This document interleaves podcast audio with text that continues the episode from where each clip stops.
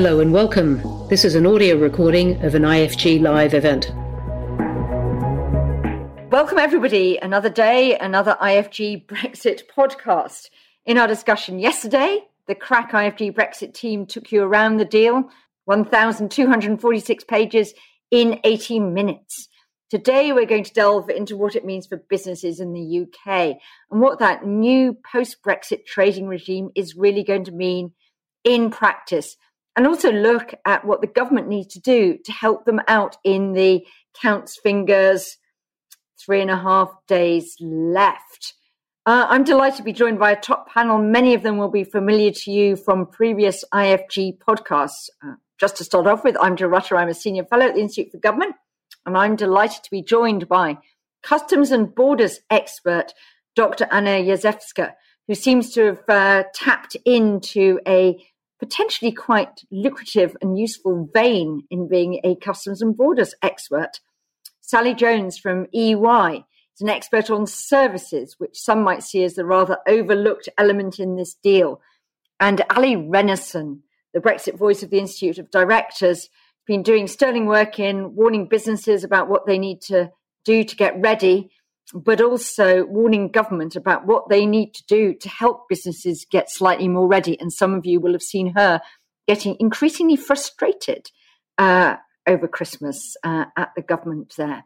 And they're joined by the one and only Maddie Thimont Jack from the Institute for Government. Sorry, some of you will have noticed this is an all woman panel. Uh, well, guys, we'll give you a chance to be on a panel sometime soon.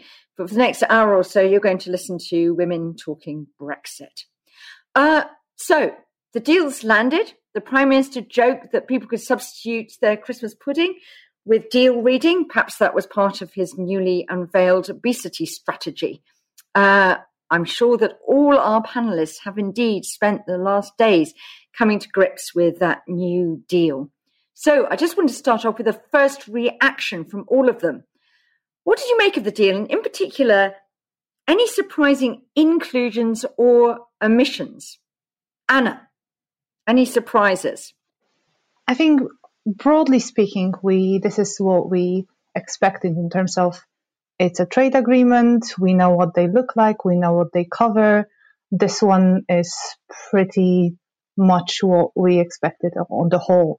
I think what surprised me, and I think it surprised not only me, but a lot of people, is how um, shallow it is in terms of things like uh, SPS or technical regulation. Uh, the lack of certain provisions that we potentially uh, thought might might be included that would make uh, cross-border trade slightly easier and less less uh, problematic for businesses. I think that was a, a surprise. We've heard that's a lot. interesting. That, that's something we're going to go into a bit more depth. The uh, whether there were easements we might have expected that we didn't get. Ali, what's your snap verdict on uh, on the deal? Um, I think my views are probably coloured by the one thing that unites, um, the one thing that unites uh, business really across the landscape, and that is everyone was asking for time to adjust. And I think the lack of it, you know, we knew we weren't going to extend transition, but the lack of any kind of finite adjustment period at all is disappointing you're having to look for what I call transition by stealth instead, going through the text, going through what guidance there is out there. And I think there's more at the moment on the deal from the EU side than UK at present. You have to really parse through the details to figure out um, what is being, from a unilateral perspective, on each side is sort of maybe being phased in in certain areas. But you know, fish effectively or fishermen get more of a transition than most of business. And the irony in that is that I don't think the fishermen wanted the transition, whereas the rest of industry did. I think our fishermen didn't want to transition. I think no. the EU's yeah. fishermen yes. probably did. Yeah. yeah. I mean, I was probably um, a little bit pleasantly surprised by some of the um, provisions on digital and data. I think that this is something that, um, no, we don't have the adequacy decision in place yet. We have, that's the other sort of transition measure that we have there was some interesting provisions in there. I think um, you hear it from sort of uh, sort of tech groups like Tech UK that they're pleasantly surprised that it looks like an agreement to build on and sort of benchmark for the future. So that's probably one of the few positive areas I think that actually looks ahead to the future and, and sort of shared interests. Um, and also, you know, uh, there's a lot of change there on services. I don't want to steal Sally's thunder. I was intrigued, and I haven't gone through all the detail yet about sort of some of the lists in there, um, uh, sort of almost sector by sector. And I think you see some of that actually in places like NAFTA, in the sort of US North American Free Trade Agreement with Canada, Mexico. It really goes into sort of sectoral lists. So that'll be an interesting one to get into the detail of. That, that is interesting. Ali, do you think we haven't got a phasing in period because the EU refused it or the UK didn't ask? Do you know anything about the backdrop there? I'd love someone to ask the question journalist. Oh. uh, you know, okay, Ross, if you want to come on our podcast, we're very happy to ask it's, you. Um, it's it's interesting because I think you know uh, it's the one thing again at all business roundtables that particularly in the last few months that we've had with governments, the one thing that unites industry across the landscape: pharmaceuticals, life sciences, chemicals. You know, I think people have given up on even sort of some of the mutual recognition provisions. Um, I think there was definitely some disappointment expected disappointment around mutual recognition of qualifications, but really I'm surprised that there was no really sort of baseline for conformity assessments and a sort of sweeping mutual recognition deal that some had expected and hoped for in sort of the um, manufacturing industry in certain areas. Sally, your uh, your good news, bad news analysis. Quick headline take. So the best news of all in services was for lawyers. Uh, it was a big win for the legal services sector in that they can practice home state title uh, between the two. And that's a dull way of saying that English lawyers can practice English and Welsh law in the EU. Um, and there was a real fear that they couldn't do that, uh, which would effectively have been an absolute prohibition on their ability to trade at all, rather than uh, simply an additional cost. So law would be law was a big win of all of the services sectors, and unexpectedly so. I think um, I think I agree with Ali when she talks about the data adequacy kick down the can six months. Uh, that was also some, something of a surprise and a very positive one.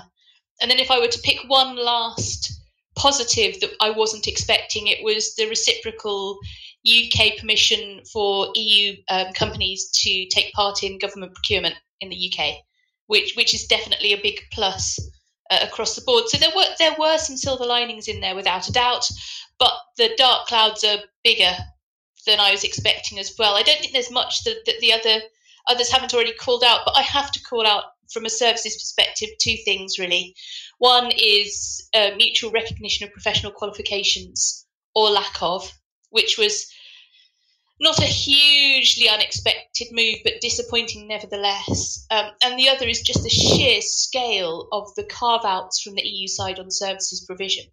So um, forgive forgive me if I'm teaching my grandmother to suck eggs, but the way FTAs, are, free trade agreements, are typically constructed is you have the commitments made by each side, and then the reservations, which are the carve outs that individual member states choose to make.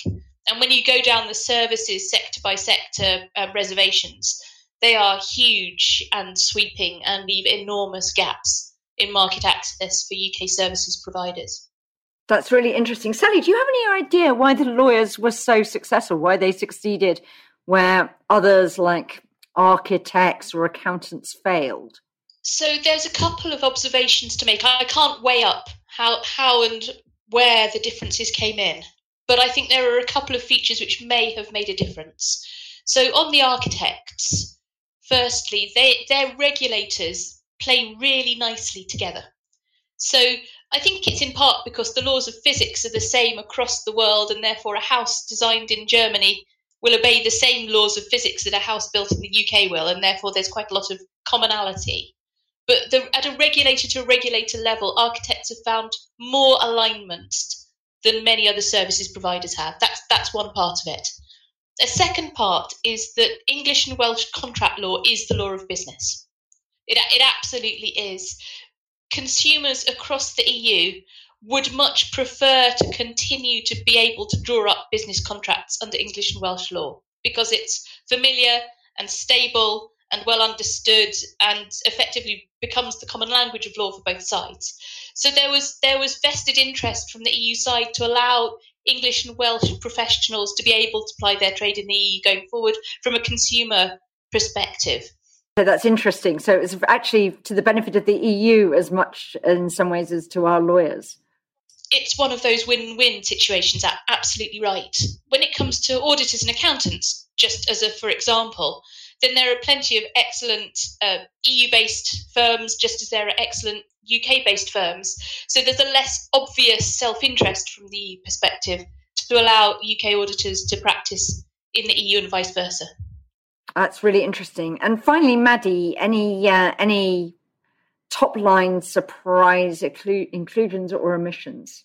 Well, I think I, mean, I think the others have sort of covered um, all the sort of key ones relating to trade. I guess the only thing I would I would add, and this is I know this is not the what we're going to be discussing in in this um, in this hour, but I think the sort of uh, surprise or positive um, on security, I think is quite important to note that actually I think that the agreement went further than necessarily we were expecting in terms of trying to protect some of the um, sort of ways that law enforcement authorities can cooperate between the UK and the EU, and I think that that's sort of a positive. And I think again that sort of picks up picking up on Sally's point, it, it really is a bit of a win-win for both, and I think that's that's why we see that because actually, um, you know, the UK the EU does rely on on um, UK capability in a lot of areas, and and and it's sort of you know it, it's about keeping citizens safe on both sides of the channel. So there's a sort of a, a, sort of genuine need and and sort of desire to to continue to be able to do that. So I think that's the sort of other sort of positive that I say we haven't discussed, but um, I think we'll be putting that to one side for this discussion. Yeah, no, that's useful to note that because everybody always refers to this as a trade agreement, but it is, does go further, and security elements are going to be very important going forward. But let's start, uh, let's go back to trade, and in particular, let's start with trading goods, and let's start unpacking the border, so to speak. Anna, uh, if I'm a UK firm, a GB firm, more accurately, probably, who wants to export to the EU after the 1st of January, how uh, want to export goods, how different is that border going to look for me? I think that the most important thing to, to point out here is that compared to what we talked about two weeks, three weeks ago, that deal doesn't necessarily change all that much in terms of border procedures things are pretty much the same as they were uh, a couple of weeks ago. The biggest change, of course, are, uh, it's the tariffs. The fact that the deal removes tariffs provided that goods meet rules of origin, which now we finally have and we've, we, we've actually seen. So provided that the goods you want to export as a UK company meet these rules of origin, you would be able to uh, send the goods to the EU and the importer in the EU would not have to pay tariffs, which is obviously a plus. What the where the difficulty is is uh, with the fact that companies in in the UK, uh, especially the ones that have not traded uh, or imported or exported, so traded with non-EU countries so far, don't really know uh, what rules of origin are. I mean, they don't necessarily know what customs uh, formalities are, and not to mention rules of origin. So all this is very new for companies. Companies have tried over the last couple of years and especially uh, over the last year to, to understand what is required from them in terms of export, in terms of customs. Uh, but they haven't necessarily gone as far as origin because we never, we, there was always this uncertainty whether we will have a deal or not. And now not only do they have to understand uh, customs and import and export declarations, but also this, this additional layer rules of origin. Now we're hearing that there is a period of easement of, of, of simplifications introduced and unlike with everything else where we have simplifications on the UK side, which would be important for our importers, this will also be uh, applicable uh, on the EU side, meaning that there will be a period in which these companies will have time to understand what paperwork is required and what it all actually means. But again, as you mentioned, I think that that was the key. I think you said at the beginning of this conversation, three and a half days. Um, and, and, and we're still talking about this in, the, in a context of we're, we're waiting to see the guidance. We, we are hearing this. We're awaiting formal confirmation of how it's going to work. Because one thing is whether this easement was, is actually going to be introduced. And then the other thing is how it's going to be done in practice. And there are many but ways to do it. And we're waiting for this. No, no, that's not in the deal. That's, and again, I think that's another point to mention in terms of practical aspects of it. You have a deal and you have some agreements, some provisions in the deal, but unless you see for, for many uh, customs aspects of it, unless you see guidance, implementation, you don't really know how the, all this is going to work. And moving on, you mentioned when you were going through your sort of omissions and inclusions, Anna, that that there were fewer of these easements, these sort of things to make moving goods over the border uh, easier for businesses than we might have expected. Uh, you mentioned, I think, SPS, so sanitary, sanitary and phytosanitary checks. Um, but we do have this uh, this sort of mutual recognition of trusted trader schemes. I'm just wondering, you know, if you could just tell us a bit about how this might affect sort of individual businesses who might be caught or might be able to benefit from those uh, those provisions. Yes, yes, we do have some easements. So the trusted trader, so AEO scheme is one of those uh, examples. We have some simplifications or some um, potential simplifications for rural traffic in terms of, of clearance. But coming back to the trusted trader, I think it's a very good example of how a deal is different or reaching a deal is different from actual practice and, and having guidance and having uh, something tangible for, for businesses. So we in the deal it, it mentions that AEO will be recognized. We know what the EU uh, EU's trusted trader scheme looks like. We know um, how how to apply. We know what conditions companies need to fulfill. We obviously have some of uh, of uh, companies in the in the UK authorized to be trusted traders. However, we've also talked about for the last couple of years, we've talked about the fact that SMEs or new companies cannot uh, necessarily apply to be a trusted trader under the current um, under under the current application model. So there was a talk about introducing a new trusted trader program in the UK, using this opportunity to modify the existing trusted trader program.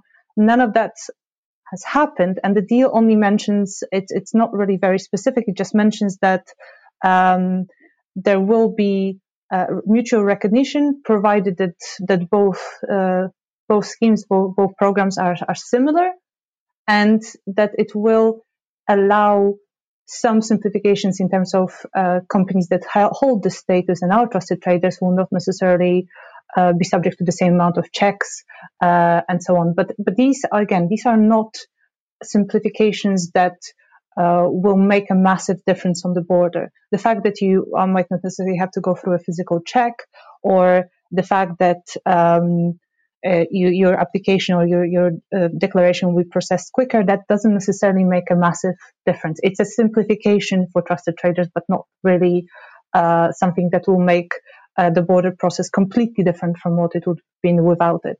Ali, you wanted to come in on that. Uh, yeah, I mean, I just just to pick up some of Anna's point, um, I don't actually think, and I can't remember Anna may correct me. There was some hope way back for mutual recognition of AEOs that may or may not have been in the text. And I don't know if we got actually anywhere with that. And I think that she's very right to pick up on the documentation versus what does the border look like because I think for so long the focus from politicians, what have you, has been on, you know, what are the checks controls going to be? Well, it's actually about what's the level of documentation you're asking businesses to suddenly do in a short space of time. And again, you have the text, then you have to transpose it into guidance and transpose it into your sort of domestic infrastructure settings. And for example, customs cooperation is not just a preserve of the EU, it's a mixed competence in some areas. So it'll be interesting to see, for example, you know, Norway and Sweden do a lot of customs cooperation, even though um, Norway's not in the EU itself. And so it'll be interesting to see any bilateral moves that may come out with Ireland or France, for example, in future as well. So have we seen any more guidance from government since this deal was was done on any of these customs or regulatory processes? Ali, you know, have you been able? I assume you're sitting on top of the Gov UK slash transition website to see if anything's been forthcoming. Has it? I hadn't seen too too much. I mean, we're also expecting. We usually get sent this um, from from government as well. I, have been sent some forwarded on a few bits and pieces. For example, like um, there was uh, safety and security declarations were supposedly going to be um, for certain products and certain pellets was going to be i think waived by the eu but again that sort of came through a very roundabout sort of sectoral um, passing on of certain guidance. So it's not i don't think comprehensive out there. And um, hoping to have some more guidance on the government's approach to rules of origin as well this week. But you know, everyone's waiting for a lot of the kind of the nuts and bolts rather than just the, the dry legal text. And and even beyond that, businesses won't just need the guidance. You know, this is why they need, and we'll probably come to this later, more fiscal support because no guidance is ever going to be anything other than generic. And companies have very company specific questions in terms of how they make use of an FTA. And I'm sure Sally has loads, as does Anna, sort of experience of sort of uh, understanding why is it that businesses don't tend to, why is the take up of FTAs not as great as it could be? Well, because they're very complicated documents to actually make use of, particularly outside you, of tariffs. And, and, and when you say not taking them up, does that mean that some companies might actually choose to pay tariffs even though they don't have to just because it's too difficult not to? That's certainly been the contention, and I'm sure sort of both Anna and sort of Sally in their um, actually pro- professional private practices have actually seen that. So I'll, I'll, defer to them on how, how common it is. But, um, you know, I think it depends on the size of the tariff, certainly. Okay, Sally, you wanted to come in. I did, thank you. Just a couple of observations. The first is that uh, I've literally just gone onto the YouGov, YouGov website on, on my mobile phone, and the last update was the 24th of December. So, no, there is not a whole swathe of guidance coming out from government. and I think no, we're not expecting it to either. Which is, which I'm entirely with Ali on this. It's it's deeply frustrating, bordering on negligent, frankly, to release documentation on Boxing Day that businesses are expected to comply with by New Year's Eve is just wrong. Uh, up and down wrong. No, no two ways about it. In my mind, um, that was my first observation. Uh, the second is coming on to the, the usability or otherwise of free trade agreements. So uh, the first thing to note is that free trade agreements are really not easy to pick up and read as a layperson. So, in the same way that you can't just pick up a book of any other law, so too you can't pick up a free trade agreement and understand the context in which it's written or the way that other referred documents feed into it or even basic language. And I come across this all the time where, with reservations, which is a particular bugbear of mine, uh, which are referred to as unbound when a country is is wheeling back from, rowing back from the commitment it would otherwise have made. But people tend to think that unbound sounds like a positive word and therefore it's a good thing when actually it, it really isn't. And it's, it's that kind of failure to understand how a free trade agreement is constructed and put together makes it really difficult for the layperson to use them. So, Sally, what does unbound mean? Because I rem- I'm not experienced at reading trade agreements, and I was going through this and looked at all these unbounds and wondered what it meant. What does it mean? So, in effect, uh, uh, in the case of the EU, using this one as an illustrative example, the commitments are made at an EU level, but the reservations are made at country level. So the EU collectively makes a set of commitments, then individual countries will say, hang on a minute, not me. I am different and special, and therefore I need a different treatment that is separate from and lesser than the commitment that is otherwise made. When a reservation is unbound, it means that country is entirely reserving to itself the right to row back from the commitment made in any, any way that it so chooses. So it's it's a really big deal. It's, the same is true with something like negative listing.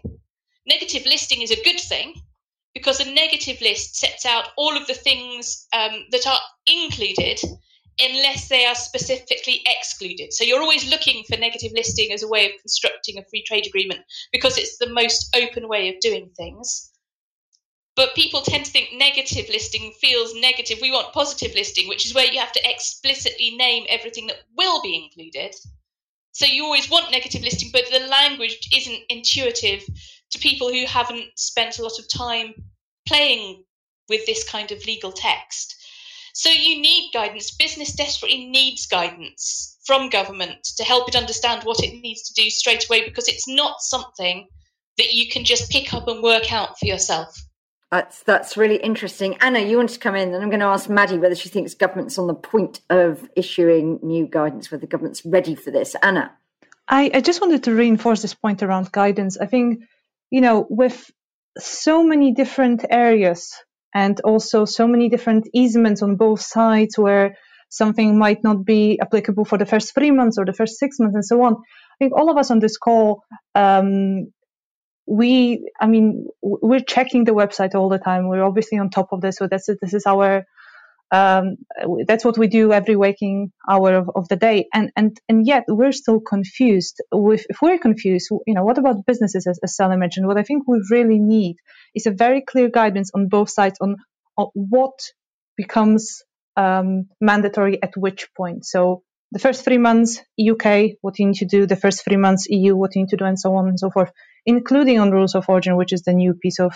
um, uh, of, of, guidance. So perhaps a joint guidance on on on, on uh, maybe not necessarily drafted by both, but guidance that would provide clarity for businesses on both sides of the of the channel, and including rules of origin, whereby you know, with three and a half days, we're very, it's very likely that we'll be in a situation where on the, on Monday or on Tuesday, companies will be moving goods across the border without actually knowing whether tariffs will be applicable or not, because they will not necessarily have enough time to understand whether rules of origin can be applied retrospectively. So can you can you apply for the certificate retrospectively? Uh, do they uh, get meet rules of origin or not? Meaning they will be trading because they have to, but they will not necessarily understand what this deal means for them. Ali, has there been any attempt by government to summon you all to some sort of know roundtable briefing so at the least you can answer questions from your from your members i know that they've done mm. some various things to summon you all to calls with michael mm. gove and the transition team in the cabinet office there been any sign of that uh, in the run up to, without wishing to um, trade too many confidential details of government engagement, I mean, we've had those meetings in the run up to it. Um, I don't think we have anything as yet. Um, There's and, nothing in the diary this week. Now, so. you know, lots of stuff is is always at short notice. That's the way in which government, excuse me, that's the way in which government works, generally speaking. Um, you know, particularly when something is sensitive to negotiation. But we now are out of negotiation, so I have a feeling, or I'd like to think, that things are going to pick up rather rapidly this week. Um, in particular, I think uh, just to amplify Anna's point in the week, two weeks and weeks after the sort of first, because I think what we've got a solid chunk of our members, at about 40% at least, who constantly said, and that's before the pandemic, we just cannot be fully ready until we have all the detail. We can only adjust after the fact. And so there's going to be a lot of people wanting to adjust, and they're going to need the guidance to work through that. And that's where you really need um, the government sort of on hand, the sort of resources that have been made available, the Border Impact Center, et cetera, et cetera. But that's when I think the crunch time is going to happen because then you know is what the difference between what the text says and what's happening at the border and can sort of hopefully smooth out any issues as we go um, because that's where companies are going to feel it most and we're trying you know we're trying to cut down on unpleasant surprises after the fact that's what this is and i think that's particularly going to be true not only for for goods but particularly for services where the amount of just looking through my emails of you know you can tell that businesses just don't know what they need to know for services because it's so much more opaque in terms of understanding what the differences are not least when you get into the kind of detail by sector that than reservations than sally's talking about i'm going to come into services in a second yeah. uh, but i just want to finish off a bit more on the border yeah. more questions. Can I, can I come in on Anna's point just quickly? I think that joint guidance, this sounds like a conversation we've been having on Twitter, Anna. Um, you know, that point is so important and it, you can't do it for everything, fine. But at the end of the day, and I think some of us are a little bit scarred by dealing with things like, you know, do companies need an economic operator number from the EU, whether they're importing or exporting? And I remember getting different views on that. I remember having this discussion with Anna last year about, you know, what was the different guidance saying. So as much as possible, now that we have a deal, now that cooperation is supposed to be taken forward, try and do that in lockstep because having expecting businesses to not only read the text, but differing interpretations of guidance the last thing I'll say on that is when that summary, when those summaries of the deal came out before the text, that level of spin in both of their summaries was unbelievable. Uh, yeah, I think uh, even some of us who aren't good at reading trade agreements notice that. Anna, just a couple more, couple more questions, and then I'm going to throw in one as well on Northern Ireland. A couple more questions. Uh, you noted before, I think, that we were running it very close to the wire on some of the critical systems that they weren't uh, weren't up and running you know, at the start of the month. They hadn't been tested fully, and that there was still shortages of customs agents who might be expected to be more across these formalities and help businesses through them than the businesses themselves. Have you got any updates on uh, on where we are on those as we stand three and a half days away? Uh, the short answer is no, which uh, in itself I think gives you all the answer you need. Um, we we well, I would say we know, but we don't actually know. We we we understand that uh, the main system, so GVMS, went live and the full functionality um, was available on the 21st uh, as far as I understand.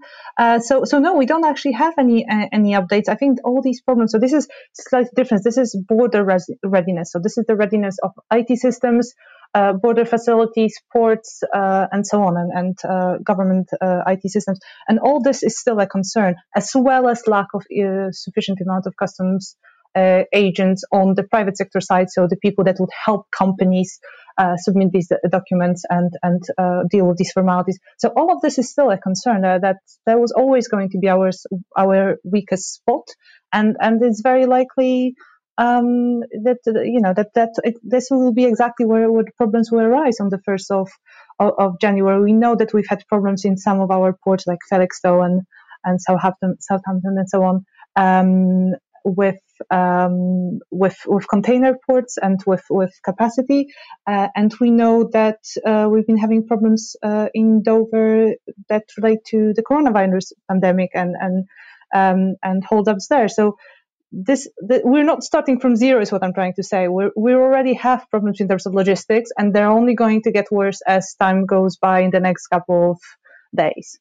Ali um, you know, just Anna's right to say that sort of there are the, the IT systems. Sort of it, it's it's one thing to have government IT systems be ready. It's another thing to have them gel with everyone else's software. Um, you know, which is why I think some of the software trade associations were crying out not long before the deal, saying, you know, um, we'll do what we can, but we are in serious sort of um, least worst option territory here because we don't have any time to test our own software updates that businesses are going to use that have to interact and interface with the government IT system. So you know, and, and there's latitude I think that there that both sides have to to adjust. It's just you don't know until the first of January exactly how that's going to work together and how um, what people are going to do on the ground because I think there is an assumption that you know, and this is what we certainly say to all of our members, is an assumption that just because the single market and customs union on paper is uniform, that that's the same thing. You know, every customs authority at the border is going to act the same, and that's not even the case before Brexit. So I think particularly trying to anticipate in advance of January 1st, what it's going to look like is the biggest uncertainty. So, Anna, just a, just a question on Northern Ireland. We know that the GB Northern Ireland border will be different, and not least because the UK is operating the de facto EU border there, but there have been some agreements in the Joint Committee even before we got this deal deal done. Can we be confident that that border at least is going to operate relatively smoothly on the 1st of January? Um, no, just because again, we yes, we have now. Uh, I wouldn't say clarity because again, coming back to what Allie mentioned, we, we're still having conversations with HMRC and with the uh, team behind the, the new government-sponsored uh, system in uh, in Northern Ireland, so TSS Trader Support Service, about the details and how exactly things are going to work in practice. But we do now know what the system is going to be. We have a new, again, trusted trader program, not to be confused with the AEO Trusted Trader uh, general program, but a spe- special program for Northern Ireland. We have, uh, we finally, after over a year, now understand which goods are considered to be at risk, more or less, and how it's all going to work. But again, there's this difference between knowing the high level principles and, and seeing how it works on the ground. The, the Trusted Trader program, which allows companies in GB to move goods into NI uh, that are not considered at risk and therefore are not subject to tariffs um, uh, that's that's now uh, available, and companies can register for that. And we're seeing how how that process works. What's going to happen on the first of January? Again, it's the same thing that Allie mentioned. It, there's too many factors, too many actors, too many things that can go wrong for us to be confident. And again, it's a question of how you then um, apply the protocol and the new arrangements around that protocol and the agreement at the same time.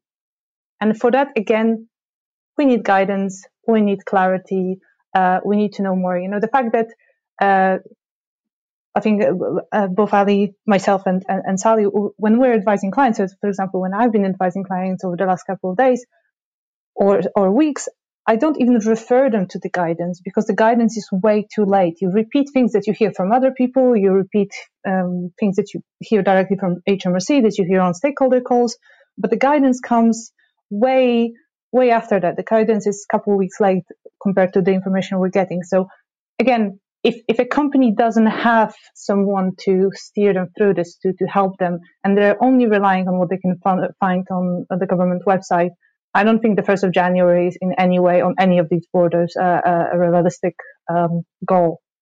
Maddie, just a quick comment. Do you think the government's ready for this degree of chaos? I mean, I think it's. I think this guidance. Uh, yeah, I mean, I think on the on the guidance point, I mean, I think I completely echo what everyone's already said. I do think it's it's really shocking that they didn't have guidance ready to go as soon as that deal was published. Um, and I think that you know one of the big challenges for the government will be communicating quite how much changes even with a deal. That's sort of one of the big sort of just broader communication points. And I think watching um, the prime minister on Christmas Eve saying that there'll be no new non-tariff barriers, for example. I mean, I think there was a lot of sort of outcry on Twitter about that, but you know that's not helpful. It doesn't, you know, that there's a real problem about not not communicating quite what is changing, what it means in practice, and and you know, you know, the team and I we sort of combed through the agreement the other day, but um, we're not all trade lawyers, and it is very dense and it's very difficult to understand. You know, we're going to be looking at it again, like you know again this week because it's complicated, and and I think that that's that's a real problem. So I think sort of just to sort of add add to that, I think that in terms of how ready the government is for the sort of impending chaos. I mean, it's sort of it's it's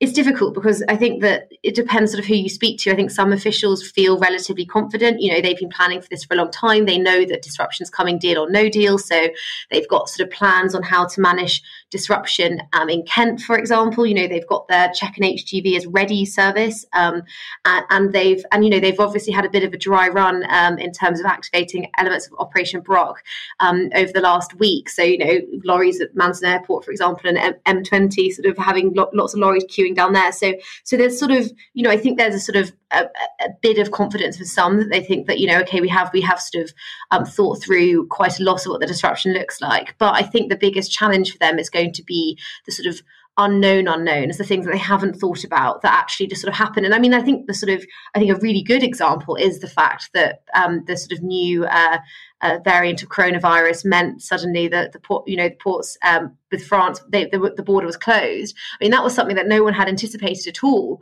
Um, and so I think that's something that is going to be the biggest challenge in January is is sort of everything that Allie, Anna, and Sally have already said in terms of sort of ensuring businesses know what's changing, that they can cope with the change, ensuring that, that the government systems go live, but also how sort of other issues will interfere and make things more difficult. Um, Jill, I think you were saying the other week that sort of quite a lot of bad weather is forecast for January, February. You know, that's going to have an impact. So, so I think you know the government has obviously been thinking about this. It, it will be standing up sort of um, you know operational centres to try and manage um, what what happens in January. But I think it's still going to be very challenging for when they're actually confronted with with the reality. Allie.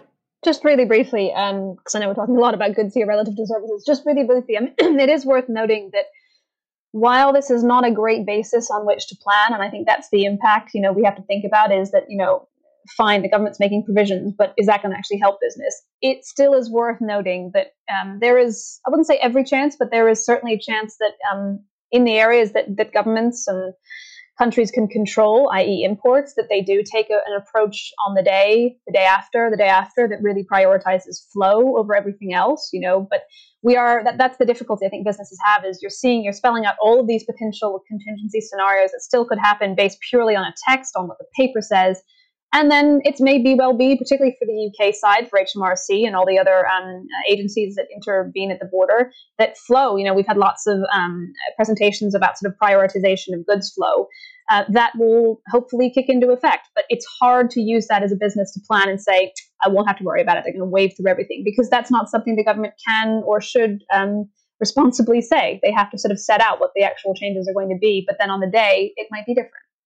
Okay, well, hopefully the EU still has a few days to do that now that the EU ambassadors have formally approved the deal. So maybe there might be some unilateral easements there because obviously the UK government's announced it's going to phase in the full fat border uh, at UK ports.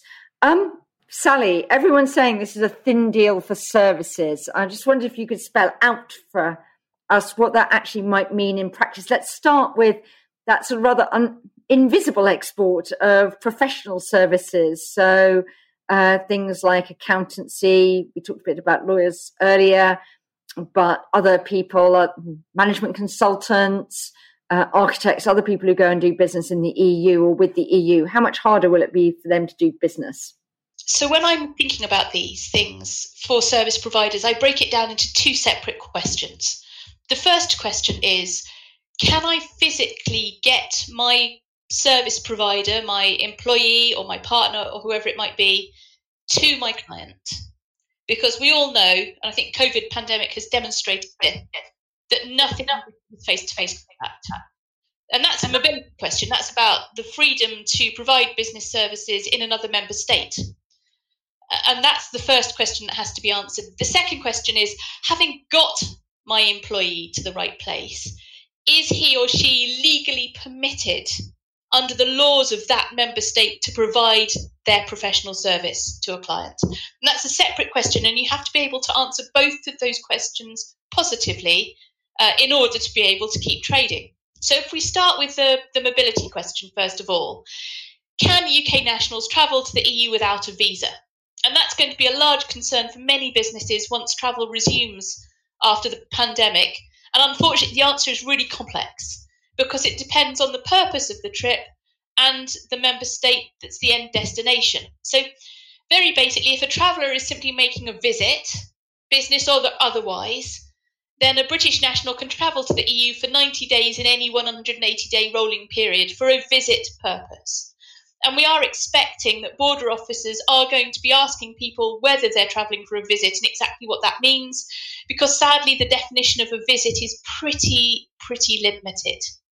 So, so uh, Sally, just so my business trips count alongside my holidays in EU countries for the purpose of that 90 days. Is that right? Or is absolutely right for some, but not quite all member states. There are a handful of member states that count any 90 days in the EU towards the limit. There are a handful of member states which say, no, we're only counting 90 days within our borders. Uh, and worse, there's a list of 11 different permitted activities that count as business visits. Um, and some are obvious, like trade fairs and exhibitions or meetings. Some are not. So there are some things that simply won't count within the 11 and therefore won't be business visits at all. And then back to our old friends, reservations. There are something like 30 reservations by states in respect of the 11 activities that are otherwise permitted, where those particular member states have said, no, not for us. Thank you so very much. So business visits are going to get much more complicated, and unfortunately, you are going to have to look at the rules for every specific member state you want to provide services in to determine whether you need a visa or not to, to keep going and doing that thing. And then it gets even worse. So business visits for establishment purposes, to so to set up a new business, are treated differently as our contractual service providers and independent professionals. And so too are people who are looking to do intercompany transfers, which definitely will need a visa. So the whole mobility part from 1 January massively more complicated.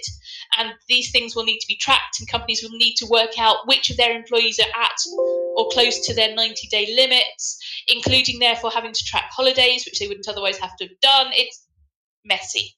So, Sally, can I ask you a question that stumped even James Kane on the IFG podcast yesterday? If I'm, uh, say, I'm a management consultant and I've got two employees, one with a British passport and one who has an Irish passport as well, will the same rules apply to both of them because they're employees of a British based company and I'm sending them both abroad into the EU to do business? Or will the guy with the Irish passport find out that he's almost a sort of more favoured employee because he can do business without these restrictions? So, when it comes to purely the mobility question, the Irish employee is at an advantage because that Irish employee can travel more freely than the British national can for sure. But now we move on to the second part of, of my questions, which is can that person legally provide that service if they're managed if they're able to get into the territory at all? And there it's not so obvious that the Irish national will be at an advantage because it will depend on whether or not there needs the, the, there needs to be a professional qualification or license or authorization to provide that service. So this is where management consultancy is different from say law because management consultancy is an unregulated profession. And so a- anyone can set themselves up and claim to be a management consultant, and therefore the Irish and the British national, in your hypothetical example, can both provide management consultancy services across the board, open brackets, subject to reservations, close brackets. Okay, but uh, but my accountants can't because that's regulated. Well, then, then there's you come to a slightly different question again because you can't just say all regulated professions have the same restrictions applied to them. So, lawyers, for example, the regulation typically applies at the level of the individual. So you would need to look at whether that individual, under the rules of each individual member state, was entitled to provide legal services or not.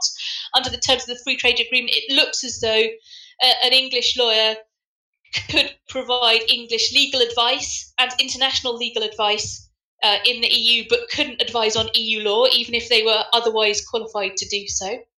Uh, tax, a tax lawyer probably can because tax is a largely unregulated profession.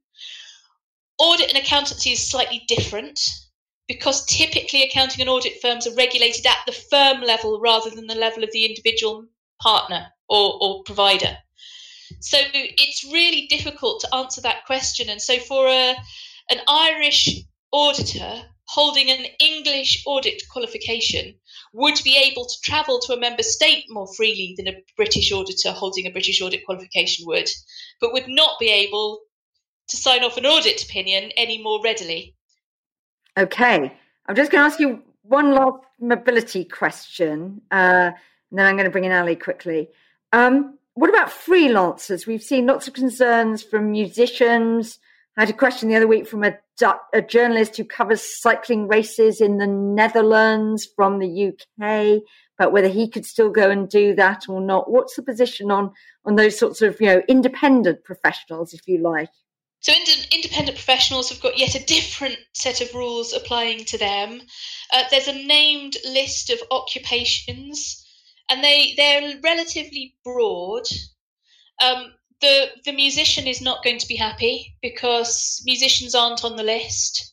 Uh, sports professionals aren't on the list. So kind of rugby matches, cycling races in the first couple of weeks after January are quite possibly going to be disrupted. Your journalist friends may well be able to go to cover a cycling race, but might well find that British cyclists aren't going to be among the races. Okay, okay. Allie, you wanted to come in? Yeah, just to, you know, amplify, because I think very often this will sound theoretical until you start getting into the case studies and the questions you get from businesses. So if I were to just take a sample of some of the questions that we get that I've gotten in the last few days about services, and keeping in mind it's also you know not just about the mobility provisions and how you're able to establish yourself, but also what that means for how you account for payment. You know, um, can you carry VAT? Seems to be a constant question, both for goods and services. They're treated differently in any event, even right now, um, to a certain extent. Uh, but for example, you know, I think what Sally is sort of pointing out there is really important to to underline, which is, you know, you sometimes hear people arguing, well, there's no single market in services, it's not going to be much different now. And I think you're looking at that probably, and Sally can speak to that better than I can, um, too sectorally in a sense that, you know, people don't realize what the underpinning frameworks are. So fine, financial services is much more regularized and uh, regulated and harmonized at EU law, so it's very clear, I think, to point to the differences. But even for those that are not as harmonized or regulated in the EU, that freedom of establishment provision makes a huge world of difference for how you actually account for some of this stuff. Um, so I think it's quite frustrating when people say, well, we don't have a single market in services now. What's going to be the difference? Actually, the stuff that underpins it, what I call the back end stuff, which companies care about when it comes to their bottom line, that's the stuff that really will matter. Oh, I couldn't couldn't agree with you more, Allie. It's an absolute barefaced lie to say there isn't a single market for services. For for sure, it's not as advanced as a single market for goods, but it, it's there, and it makes a massive difference to the ability of service providers to actually trade what they do. And and we've mentioned business services, um, Sally, but we haven't got on to financial services. Um, the chancellor's, I think, uh, given some interviews saying he thinks he didn't quite say we could prosper mightily for financial services outside uh, outside the EU with no equivalence decision, but we don't see any sign yet of that equivalence decision coming. What do you think this means? Should business should financial services businesses basically be planning on the basis that they're not going to get equivalence anytime soon, and are they ready for that? I think it would be unfair to say they're not going to get equivalence anytime soon. I think what actually happened was that the two sides ran out of time to negotiate it. So it's another can kicked down the road. both sides have committed to setting out a, a framework for regulatory cooperation in financial services by March. And they're going to, as part of that, discuss the equivalence decisions which the EU has yet to make on financial services. So the EU had already made a temporary equivalence decision in respect of clearing for 18 months and central securities depositories uh, because they're so important for EU markets as well as UK markets. Um, and we're going to see whether those temporary equivalence decisions will be extended, whether a couple more will be added. Uh, but the EU has not otherwise mirrored the UK's equivalence decisions or taken steps to smooth that transition. Um, as an aside, this is yet another example, if one were needed, of why implementation matters so much in the context of free trade agreements. So we know that there's going to be a framework. We know both sides have committed to try and come to a sensible decision. Um, but that's no guarantee that it will come or will come on a timely basis or will come in the format that people are hoping for. Something like 25 different new committees or working groups or councils are set up as part of this deal uh, to try to smooth out the implementation. But 25 committees is a huge number of additional pieces of, of administration to work through from the two governments and you start to appreciate just how much still needs to be hashed out between them. Okay, so this is still a work in progress, notwithstanding the fact that we have had it presented to us as a done deal. Oh, absolutely. It's a great framework to keep discussions going, but so much of the implementation is pencil strokes at best with no colour yet filled in. I'm just I'm just interested uh, maybe to Allie and Anna about whether there are areas where we're worried that uh, you know either unilateral decisions may not be forthcoming. You mentioned the temporary stay of execution on data, which matters a lot. Some of the stuff on SPS listing and things like that. Are there? Does this provide a certain enough framework for doing business with the EU? Allie take what you can get. um, you know, it's a baseline, I think, and, and, this is where you really need, even in implementation and the guidance, to amplify Sally's point, you really need government and the EU to be really straight um, and and not try and spin things. And I think whereas the EU sort of summary went a little bit over the top in saying, well, this is because the UK refuses to align, I felt like some of the summaries from government weren't really clear about this is a baseline and we will, you know, add to it. But it means that particularly even looking at the sum of potential for uh, a sort of um, cross retaliation in terms of tariffs if regulatory standards diverge. I won't get into the sort of uncertainty that that could make for people who were sitting there and going. I think particularly from an investment perspective, you you know just because let's say the U.S. and Canada have um, squabbles and disputes, they've always had that. Businesses have worked around it. Um, just applying that to a much, you know, the scale of that to the UK, which is a much smaller market, I think the concern is is that you start making UK look really unstable. Um, not, I don't mean politically unstable, but just too unstable to sort of um, certainly base your either manufacturing plant in, for example, if you're worried that's going to happen. So we really need the government to be very clear about what this is and what it isn't. And I think that goes right down to guidance because you know, um, we had complaints from businesses before the deal that some of the guidance wasn't really being what they felt they, they weren't they didn't feel like they were being leveled with effectively. And you need to level with businesses if your guidance is to actually be of any use for planning and adjustments.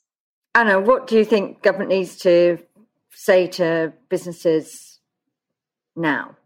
I mean in terms of, of, of certainty uh, this is um, i think sally said it best it's the framework it's a great framework for now with a potential to keep discussing going forward. It's a good baseline and can be left at, at face value as it is now or the discussion can be taken further. I think in terms of long-term certainty, um, the main question for me is what's going to happen once the people in the UK realize what this deal actually means in practice. Not maybe even so much this deal, but the, the, what Brexit means in practice. Once we actually start feeling the impact of the changes, what's going to happen now? And the senses are, are one of the options is that the negotiations will continue. That this deal is only the first step, and the relationship will continue. also will continue changing. Uh, different uh, additional agreements are, are going to uh, eventually uh, happen. I don't want to mention Switzerland here, but there's also this option that that this relationship will be very dynamic. And while we have more or less an understanding what's going to happen in the next six months, as Sally mentioned, there are areas where things might change. So it doesn't, it's not, it's not a done deal. It's not a final situation. It's not the final terms of trade that businesses will be dealing with over the next couple of decades. And I think okay. the constant changes will be, will be a challenge. And final words, Sally. Sally, the CBI seem to think that if we got a deal that was good for goods, the sort of EU's big interests, uh, we could add for services. Do you think that's right?